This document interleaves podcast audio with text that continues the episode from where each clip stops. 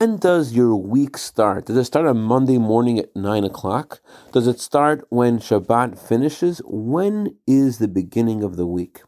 Good morning. Let's answer a question with another question. Let's do things the Jewish way. The Torah describes Shabbat this week as Shabbat Shabbaton, which literally means a double Shabbat. What is a double Shabbat? So we're commanded to remember Shabbat every day. Besides remembering Shabbat daily, we're commanded to remember Shabbat when Shabbat enters and recite Kiddush, and recite the Havdalah when Shabbat ends. Havdalah, or the separation ceremony we do on every Saturday night, has two opposing connotations. On the one hand, it sounds like Shabbat has ended and let's begin the new week. On the other hand, if we need to set up a divider, that shows there is a connection. Our days start the night before.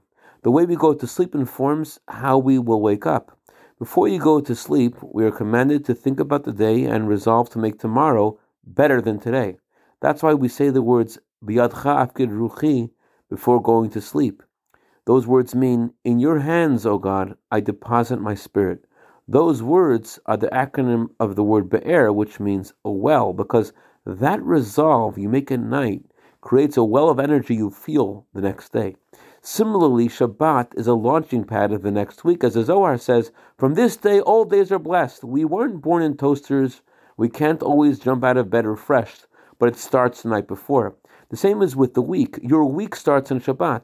The trust and relaxation you feel on Shabbat blesses the whole week with holiness. And conversely, a week where we have successfully navigated with a Shabbat tranquil mentality allows Shabbat to be even more tranquil and peaceful than the one before a double Shabbat.